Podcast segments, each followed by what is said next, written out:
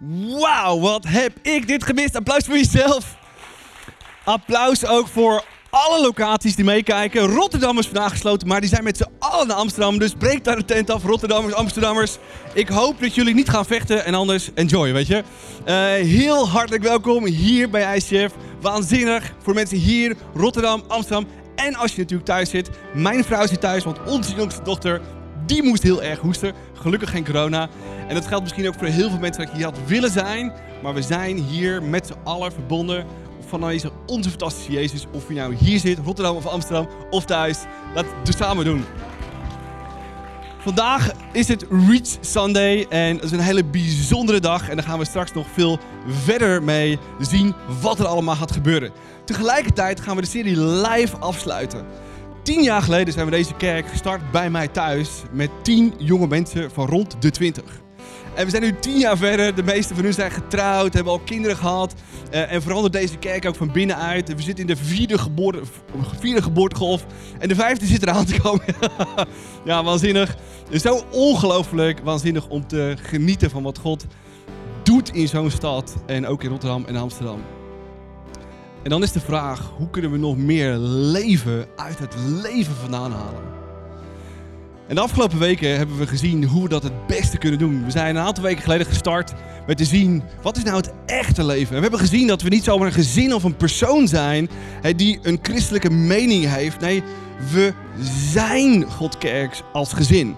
Ik heb een uh, statistiek, een grafiek meegenomen, waarin we dat kunnen zien. We zijn de kerk als gezin. En we hebben christelijke, sorry, we hebben sportactiviteiten, we hebben reisactiviteiten. En we hebben nog meer sportactiviteiten en nog meer activiteiten. En wat ik zo cool vind is dat God ons echt geroepen heeft om kerk te zijn als persoon en als gezin. En niet een gezin of een persoon te zijn met christelijke activiteiten. Is een groot verschil. Want al vrij snel wordt kerk een activiteit. Maar God zegt, Jij bent de kerk. En dat lezen we ook in een waanzinnig vers wat ik voor jullie meegenomen heb. Het vers staat het volgende. U bent het lichaam van Christus. Jij bent het lichaam van Christus. Jij bent de kerk. Als persoon en als gezin. En waarom ben je dat? Als je eenmaal je leven aan Jezus gegeven hebt, dan krijg je Gods geest in je. Om de wereld een betere plek te maken een lijntje met God te hebben. En elke dag met hem te communiceren. En kerk te zijn op de momenten en plekken waar jij bent. Jij bent kerk. Wat we ook hebben gezien, Gods wil doen zorgt voor totale tevredenheid. Gods wil doen zorgt voor totale tevredenheid. Er staat een waanzinnig vers in Matthäus 5 vers 6. Gelukkig zijn de mensen die naar hunkeren dat Gods wil wordt uitgevoerd. Want zij zullen volkomen tevreden worden gesteld. Nou, wie wil er nou niet volkomen tevreden zijn? Ik wil volkomen tevreden zijn. En we kunnen volkomen tevreden zijn. En dit waren Jezus zijn eigen woorden uit zijn eigen mond. Als zoon van God. Want als je in Gods wil leeft en je doet zijn wil, leven in overvloed, volkomen tevreden. En vorige week hebben we gezien dat integere mensen die ervaren en zien God. Met een waanzinnig Bijbelvers. Er staat het volgende. Gelukkig zijn de mensen met een zuiver of integer hart. Want zij zullen God zien. De wereld heeft integere mensen nodig. Die je kunt vertrouwen. Die betrouwbaar zijn. Als je als persoon überhaupt al in deze wereld succesvol wilt zijn. En je hoeft maar een paar quotes te zoeken. Dan zie je heel veel zaken mensen zeggen. Ik zoek betrouwbare, integere mensen. En als er betrouwbare, integere mensen zouden moeten zijn, dan zouden het volgelingen van Jezus moeten zijn. Die zeggen wat ze doen en doen wat ze zeggen. That's it. En er zit een belofte bij. Want zij zullen God zien.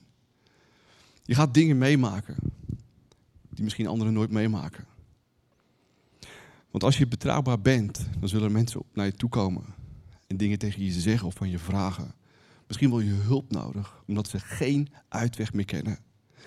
Vandaag gaan we het over de laatste hebben van de uitspraken die Jezus deed in de bergreden. Aan het meer van Gethsemane. Ik was daar vier jaar geleden.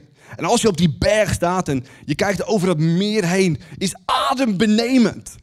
En Jezus, die zegt dan het volgende. We lezen het ook weer in Matthäus. Gelukkig of gezegend zijn de mensen die vrede brengen, want zij zullen kinderen van God worden genoemd. Nou, als je Jezus volgt, je hebt je leven aan hem gegeven, dan ben je al kind van God. Dus daar hoef je niet aan te twijfelen. Laten we daar God een ongelooflijk applaus voor geven.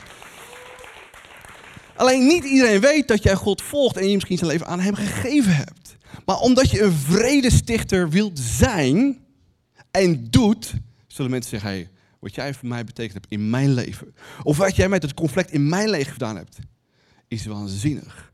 Wat heb jij? Wat misschien de rest van de wereld niet heeft. Nou, laten we stuk voor stuk duiken in deze message en genieten van wat God ons vandaag wilt vertellen. Nou, dit topic gaat dus over vredestichters. Nou, misschien zeg je, ja, ehm, maar ik ben liever een conflictvermijder. Ik ben een conflictvermijder. Ik ga graag de discussie aan. Vind heerlijk? Maar liever geen conflicten ben ik net iets te gevoelig voor. En wie is hier nog meer conflictvermijders? Ja, conflictvermijders. Oh, ik denk bijna 50-50. Oh my gosh. Nou, God wil dus dat we conflictvermijders zijn, maar dat we juist het conflict aangaan, zodat er vrede kan komen. Groot verschil. Nou, en ik denk dat we allemaal wel ergens in ons leven conflicten hebben, of in ieder geval meemaken, en dat we allemaal wel voorbeelden zouden kunnen noemen. Van een thuissituatie, gezinssituatie, of een situatie in de familie-app, ook altijd leuk. Ik denk dat we allemaal wel voorbeelden kunnen geven. een oud oom of tante, of een broer of een zus, die ene lieve broer of zus die niet zo cool is, maar we toch van houden. Je kent het vast wel. Misschien heb je net zoals mijn dochters, ze houden zoveel van elkaar, maar toch vechten ze elkaar elke keer weer de tent uit. Toch bizar als mensen hoe we in elkaar zitten. We houden van elkaar en we houden niet van elkaar. We houden van elkaar en we houden niet van elkaar. En elke keer komt het wel ergens weer op neer. Nou, dat gaat natuurlijk met de opvoeding van je kinderen. Wel eens ruzie met je kind? Ja, ik heb elke dag ruzie met mijn kinderen. Ik heb kinderen die exact weten wat zij willen. Dat is leuk joh. Hebben we zelf voor gebeden, eigen schuld, dikke beeld. Ja. En misschien ken je het ook wel, als je met je kids in de auto zit. Heb je het wel eens meegemaakt? Misschien zelf als kind, hè, op vakantie. Hè, dat je vader of moeder wel eens echt achterin moest ergens zitten graaien van jongens, even rustig aan. Hè, dan zeg ik het nog zachtjes. We hebben allemaal wel eens meegemaakt. Of inderdaad, ergens in die familie-app waarvan je denkt, oh my gosh, kan het niet een beetje minder. We hebben allemaal situaties waarin er iets moet veranderen. En Jezus zegt dus dat we in die situaties het conflict niet moeten vermijden, maar opzoeken op Gods manier. Groot verschil. En vrede brengen. Hij wil dat we vrede stichters zijn. In het Nieuwe Testament is het Griekse woord van vrede Irene. In het Hebreeuws is het shalom. Shalom! Als ik mijn vriend Sergej en Tasje spreek die in Tel Aviv wonen en ook een ICF hebben. Het eerste wat als ik, als ik ze zeg online of in de telefoon. Shalom, brother Sergej. Ja, brother Sergej. Of eigenlijk Rabbi. We noemen hem Rabbi. Ja, Rabbi. Nou, shalom betekent veel meer dan alleen maar de afwezigheid van vrede. Shalom betekent veel meer dat het je heel erg goed zal gaan. Durf je dat iemand toe te wensen? Of heb je wel eens iemand gezien of gedacht, ik vind je hartstikke leuk, maar eigenlijk zou ik je wel wat aan willen doen? Iemand wel eens gedacht? Ja, ik vraag me niet om handen omhoog te doen. Eerlijk. En Jezus zegt, gezegend zijn de vrede stichters. Ik vind je een beetje taf. Ik vind je een beetje moeilijk. Je haalt er bloed onder mijn nagels vandaan, maar ik wens je het allerbeste. Dat is wat Jezus ons wenst. Laten we kijken naar de eerste gedachte. Vredestichters en niet vrede bewaarders. Is het soms makkelijker de vrede te bewaren dan vrede te stichten? Wel degelijk. Nou, wat we moeten weten is, God wil vredestichters en niet bewaarders. Vredebewaarders vermijden conflict om de vrede te bewaren. Maar vredestichters omarmen conflict om vrede te kunnen stichten. Soms moet je het conflict aangaan, nogmaals op Gods manier, om echt een issue uit de wereld te helpen. zodat het niet ergens blijft bestaan of sudderen. En we wensen dat het weg is en we denken dat het weg is, maar het is er nog steeds. Dat zijn conflictvermijders. Maar wat God wil is vredestichters, dat het probleem wat daar is, dat is niet het persoon, maar het probleem van de persoon of personen. Dat aan te pakken, op te lossen, stap voor stap, zodat het uit de wereld vandaan is. Groot verschil. Dat is waar we het vandaag over gaan hebben. Dat is wat God wilt. Hij wil dus dat we het aanpakken. En waarom zouden wij dat kunnen doen? Nou, we hebben een aantal weken geleden al gezien.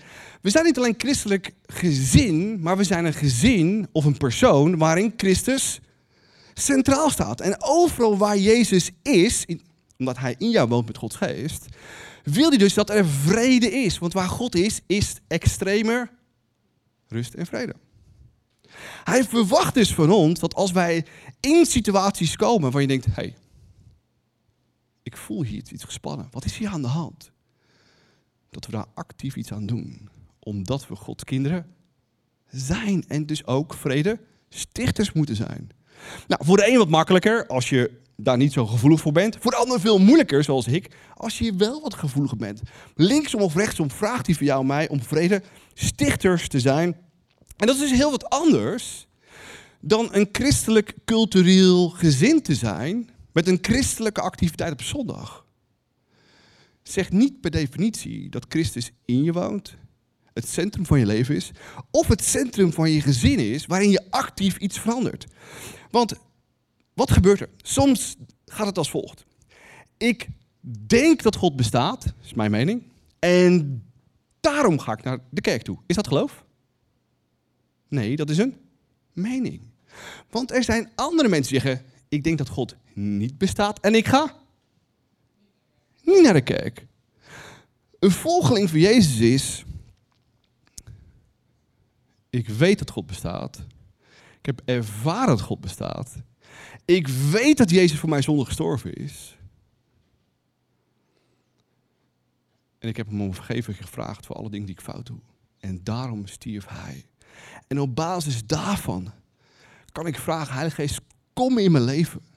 Zodat ik de rest van mijn leven, dat die, zoals de Bijbel noemt, je redding uitwerkt. En je steeds meer gaat lijken op, op Jezus. Hoe hij denkt, hoe hij voelt en wat voor verschil hij maakt in de wereld.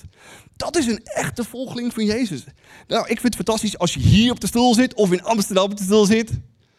Om te leren, om te zien wie is die Jezus en hoe kan ik dingen loslaten die niet daar horen.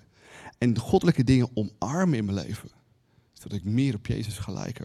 En dat met conflicten precies hetzelfde. Wat voor conflict zit jij misschien nu in? Of wat voor conflict sta je misschien niet in, maar zie je direct om je heen? Misschien in je eigen gezin, met je zoon of dochter, met je vader of moeder, in die familie-app, op je werk, in je studie, dat is leuk hè, projectgroepen. Zit altijd eentje in die niet doet wat hij wel moet doen. En hoe lossen we dat op? In plaats van dat er meer ruzie en akeligheid komt, maar dat die persoon echt aan boord komt. En dat je samen verder kunt. We hebben allemaal daarin goede voorbeelden. Romeinen zegt er het volgende, tafvers. Als iemand u kwaad doet, dat is meegemaakt? Tuurlijk. Zet het dan niet betaald, doe liever iets goeds voor alle mensen. Dit is heftig, hè? Dus iemand doet jou iets aan en dan moet je iets liefs terug doen. Dat is een andere koek, hè? Probeer, probeer, God weet dat we mensen zijn, probeer. Voor zover het van u afhangt, van jou afhangt, met iedereen, iedereen is, iedereen, in vrede te leven. dus stel nou, er is situatie in de familie en je broer of zus die zegt, ah, oh, ik vind jou zo naar en akelig. Wat zeg je dan? Ja, niet, ik vind jou ook zo naar en akelig, omdat je nu zegt. Je zegt, oh, keep it coming, weet je, ik kan het hebben, weet je, weet je. Uh, ik, ik, ik, hou toch van zoveel van je. Dat is eigenlijk wat hier gezegd wordt. Laat het kwade u niet overwinnen. Ik, die andere persoon en het kwaad is in de wereld, toch? Ja, je hoeft maar het nieuws aan te zetten en je weet wat er kwaad in de wereld is. En we kunnen ons laten meeslepen met het kwaad door kwaad terug te reageren. Of we zijn ons bewust van onze fantastische God die zegt, weet je wat? Dat kwaad laten we aan de zijkant. Ik ben sterker dan dat, want Jezus heeft mij vergeven. En ik kan iemand anders vergeven en vrede stichten. Oplossen van het probleem. Is het easy om met je emoties mee te gaan en iets niet zo cools terug te zeggen? Wil je weten wat er soms mij leeft? Oh my gosh. Oh my gosh. in mijn relatie met mijn vrouw. Of in mijn relatie met mijn kinderen. Of in mijn relatie in deze fantastische kerk. Of gewoon simpelweg in het leven. Alles borrelt. Iemand wel eens meegemaakt? Maar ik zeg tegen mezelf: So goes it not. Ik doe wat Jezus van me vraagt. En ik wil een vredestichter zijn. En ik ga het oplossen. Nou, wat we moeten snappen is, we hebben allemaal een waanzinnig leven. En we leven in een wereld en een lijf waarin niet alles perfect is. Iemand een perfect lijf, perfecte wereld? Nee, oké, we zitten op dezelfde pagina, heerlijk. Dus er komen simpelweg dingen in ons leven hè, die daar niet thuis horen. Conflict komt. Alleen we weten inmiddels dat conflict daar niet hoeft te blijven. En wat we moeten snappen en begrijpen is dat die conflicten die komen daar en die zullen ook blijven komen. En conflict is denken, oh, er is iets gebeurd ik durf niet op te lossen. Of, ja, weet je, dit is al de zoveelste keer dat het gebeurt. Denk je nou echt dat ik weer de eerste stap neem? Ik, ze moeten zelf maar een keertje komen. En wat gebeurt er? Het conflict blijft lekker sudderen. En wat Jezus dus van ons vraagt is niet dat conflict te laten sudderen, te vermijden of te denken, oh er is niks aan de hand. Nee, hij wil dat we letterlijk dat conflict gaan op vissen. Gaan bepraten, gaan bespreken. En? Soms is het lastig het een van het ander te scheiden. Maar met Jezus liefde en vergeving is alles mogelijk. Hij wil dat het uit ons leven, uit ons hoofd, uit ons hart, uit onze ziel is. Om wat? Om leven in overvloed te hebben. Nou, ik weet dat het soms heel erg lekker is om op die dingen te blijven sabbelen. Die broer van mij. Oh, ik zou. Iemand ervaring mee? Zo, broer, ik ben ook gewoon mens. Zo voel ik me soms. Maar ik weet, Jezus leeft in mij. En ik ga het oplossen. En ik ga vergeven. En vergeten komen we zo nog op. Oké. Wat doen vrede stichters? Are you ready? Amsterdam, ready? Thuis, ready? Oké. Volgende. Wat doen vredestichters? Het eerste is dus de waarheid vertellen in liefde. We zijn in Christus en daarom vertellen we het met liefde, want Jezus houdt eerst voor ons. Efeziërs zegt het volgende. Nee, dan zullen wij vol liefde, als Jezus je vergeven heeft, van al je fouten, van al je lente, van al je schaamte, hoe voel je je dan? Woe! Kan je dan iedereen vergeten, vergeven en vergeten omdat Jezus jou vergeven heeft? Ja, die stap 2 is wel een stukje moeilijker. Dus stap 1 vinden we heerlijk, hè? Oh, ik ben vergeven. Maar die broer van me, nee, zegt Jezus, die broer van je, daar hou ik ook van. Ja. Nee, dan zullen we vol liefde en waarheid volgen. Alleen doen wat waar is. En zo steeds meer één worden met Christus. Die het hoofd van het lichaam is van zijn kerk, van jouw leven. En ja, er is groei voor nodig. Om echt te accepteren wie je zelf bent. Om echt zelf diepe vergeving te ervaren, diepst van je ziel. Er zijn mensen die gaan naar het kruis. Oh, Jezus, dankjewel dat u me vergeven bent. En morgen, oh, ik heb oh, ik ben zo slecht. Ik doe het niet. En waarom doe ik dat niet? Omdat Jezus mij vergeven heeft. Vandaag spring ik een gat in licht. Woe! Morgen, als ik iets fouts heb gedaan, ook als volganger, ook als vader, ook als broer, als vriend, maak ik fouten. En ja, ik ga s ochtends naar Jezus toe. Of nadat ik denk, hey, dit was niet zo heel kosher. Jezus, vergeef het me. Want u houdt van me. Spring ik weer een gat in de lucht. Zodat ik vol ben van zijn liefde en vergeving. Zodat ik het door kan geven en niet voor mezelf kan houden. Dat is wat we moeten doen. En wat we moeten snappen is dat we dus die situatie moeten zien en in liefde erin moeten gaan. er zijn momenten waarin je dus niet een conflict moet oplossen. Wanneer moet je het niet doen? Als de emoties super hoog zijn. Als echt de pannen en vazen en glazen door de kamer heen gaan. Moet je dan gaan zitten van, laten we het nu even oplossen? Nee, natuurlijk niet. We moeten zien, er een conflict. Ik ga het oplossen. Hoe doe je dat? Ja, wat je daar deed, nou, dat moet je natuurlijk niet doen. Staat er, je moet het conflict oplossen en dat schreeuwerig doen? Nee. Je moet het in liefde doen. Hé, pa, ik hou van je. Maar hier gebeurde, dat, dat raakte me zo diep. En het is al een tijdje geleden, maar misschien kunnen we daar binnenkort op het juiste moment, op het juiste moment over praten en oplossen. Heel belangrijk. Echt heel belangrijk. Want er zijn van die momenten dat je het niet moet doen. Maar je moet een moment kiezen waarin je het wel moet doen. Waarin je elkaar recht in de ogen kunt kijken als stel.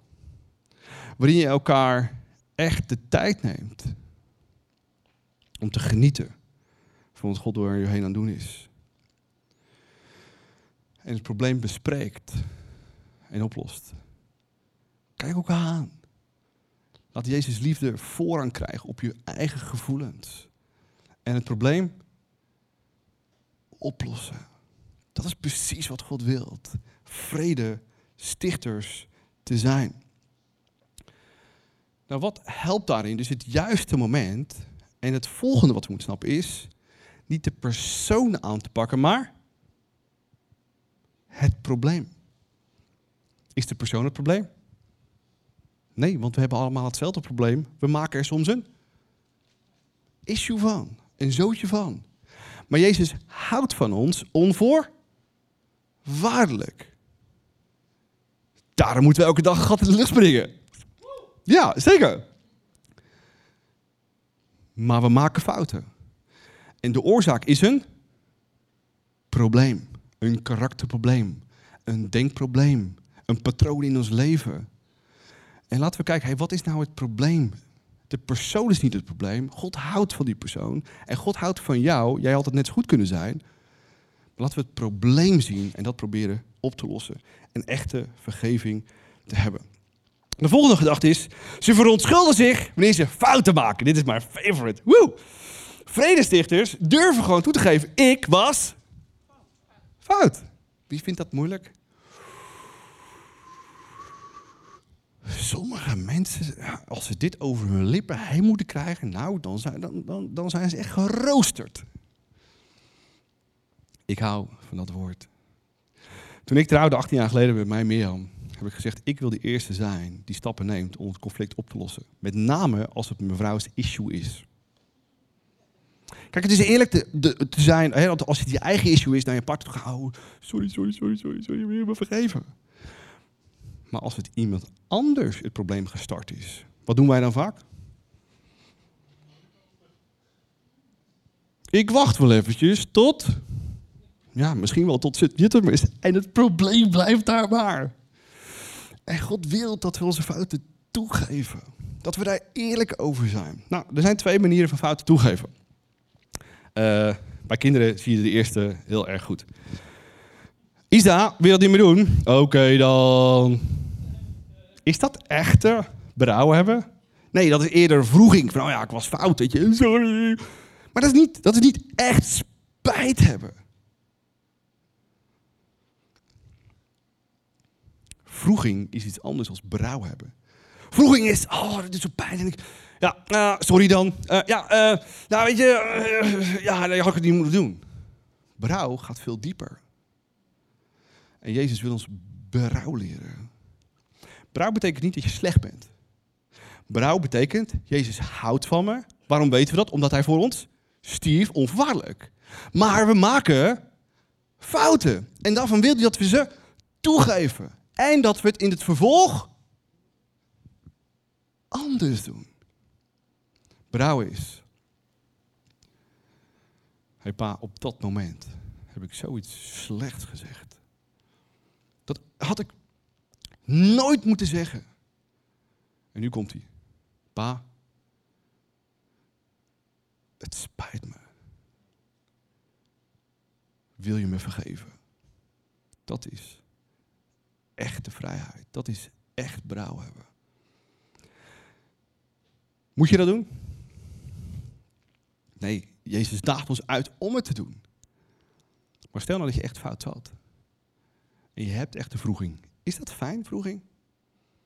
Nee, dat, dat voelt als een gevangenis.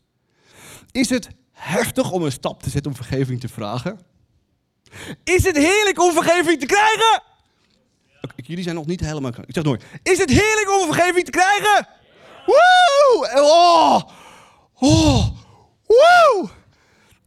laten we eerlijk zijn. Weet mensen lopen met zo'n schuldenlast. Laten we het sorry zeggen. Het spijt me en ik ga het nooit meer doen. Dat is wat God voor ons vraagt. Dat Hij wil dat we vrij zijn om te leven, om te genieten. Met name van de mensen om ons heen. En is dat moeilijk met mensen om ons heen? Ja, mensen zijn de uitdaging. Maar we moeten het samen doen. Laten we het ook samen blijven doen. Laten we naar een heerlijk vers kijken. Wat staat in Jacobus? Beken daarom uw zonde aan elkaar en bid voor elkaar. Oh, zodat u genezen wordt, vrij wordt, kunt genieten van wat God door je heen wil doen. Vrijheid is alles wat er is. En nu snap je waarom we binnen ICF een Get Free hebben. Waarin mensen zeggen, ja, dit was mijn leven, dit zijn mijn fouten. Het voelt zo last, zo zwaar. En we brengen het bij God voor vergeving. En we stimuleren die mensen, hey, maak het in orde met je vader, met je moeder, met je broer, met je zus. Om echte vrijheid te ervaren. God wil dat we vrij zijn en vrij blijven. En als we elkaar vergeven, maken we elkaar weer vrij. God wil dat we vrij zijn. God heeft nooit bedoeling gehad om met zijn woord en met zijn Bijbel of met zijn richtlijn ons iets erin te duwen wat we helemaal niet willen. Ja, we vinden het lastig om te doen. Maar Jezus zegt, wie mij volgt, wie doet wat mijn vader zegt, die zal echt vrij zijn en leven in overvloed. De vraag, woe! Het probleem is de wereld uit. Ik kan wel met mijn broer of zus omgaan. Ik kan wel met die collega omgaan. Ik kan weer nadenken, want het probleem is er niet meer. Ik kan vooruitkijken zonder dat ik op de rem sta van dingen die in het verleden zijn gebeurd. God wil dat je vrij bent en vrij blijft. Laten we vrij zijn en vrij blijven. Laten we naar de laatste gedachte kijken. Vergeven en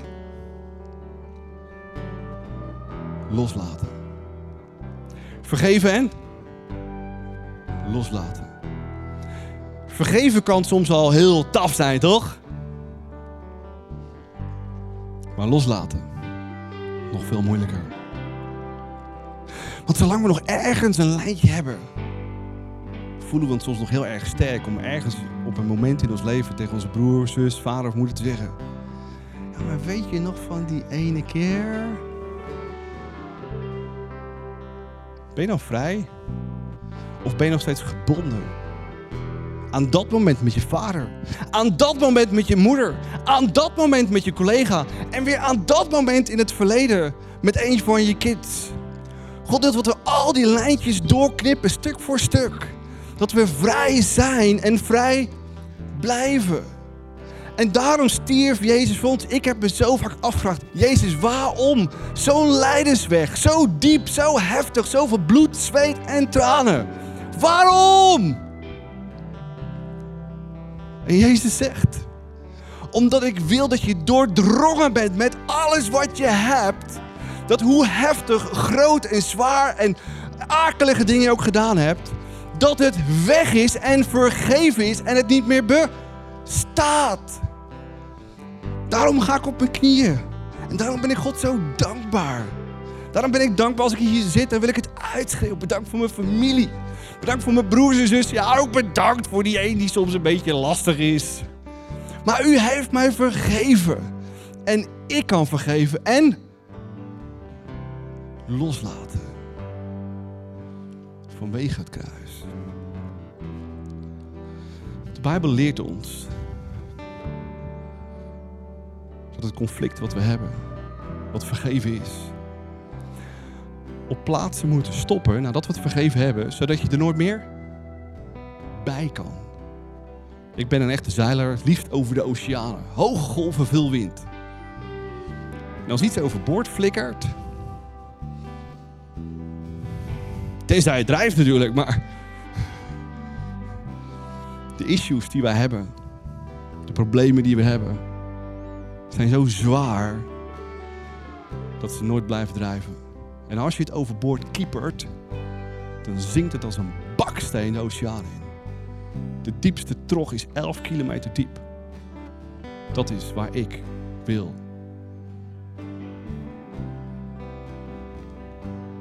Dat zaken in mijn leven zijn. Nadat ik vergeving heb gevraagd, vergeving heb gegeven. De Bijbel zegt laat het los. Zink het af in de diepste oceaan. En je kunt er nooit meer bij. Losgeknipt uit je hoofd. Losgeknipt uit je emoties. Losgeknipt uit je ziel.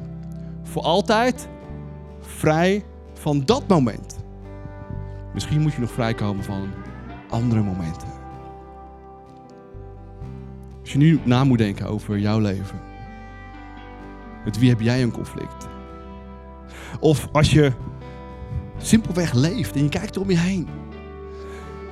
Wat voor conflict ben je misschien indirect bij betrokken? Of helemaal niet bij betrokken, maar je ziet het en je hoort het op je werk, in je familie, in je gezin, met je partner.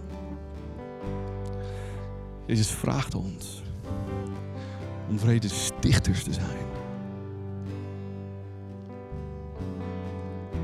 En laten we nu hier allemaal in gebed, ook in alle locaties. Dat moment in jouw leven, dat conflict, bij Hem brengen. Ons te vullen met Zijn liefde. Misschien die persoon te vergeven en een afspraak te maken op een goed moment. Of misschien zelfs wel als een vredestichter op te treden. Om de vrede daar te brengen waar het moet zijn. Zodat mensen ons vredestichters noemen, maar belangrijker nog, kinderen van God. Ik heb twee situaties om mij heen waar ik vredestichter wil zijn. Waar ik de komende week aan ga werken. ik wil ze nu samen met jullie in gebed brengen. En bidden en hopen dat God ons vult met moed, liefde, het echt te doen. En dat de wereld er over twee, drie, vier maanden om ons heen, in die situaties, beter is. En ik wil graag je verhaal, als dat gelukt is. Het verhaal hebben we nodig om te laten zien wat God door ons kan doen. Zullen we samen bidden?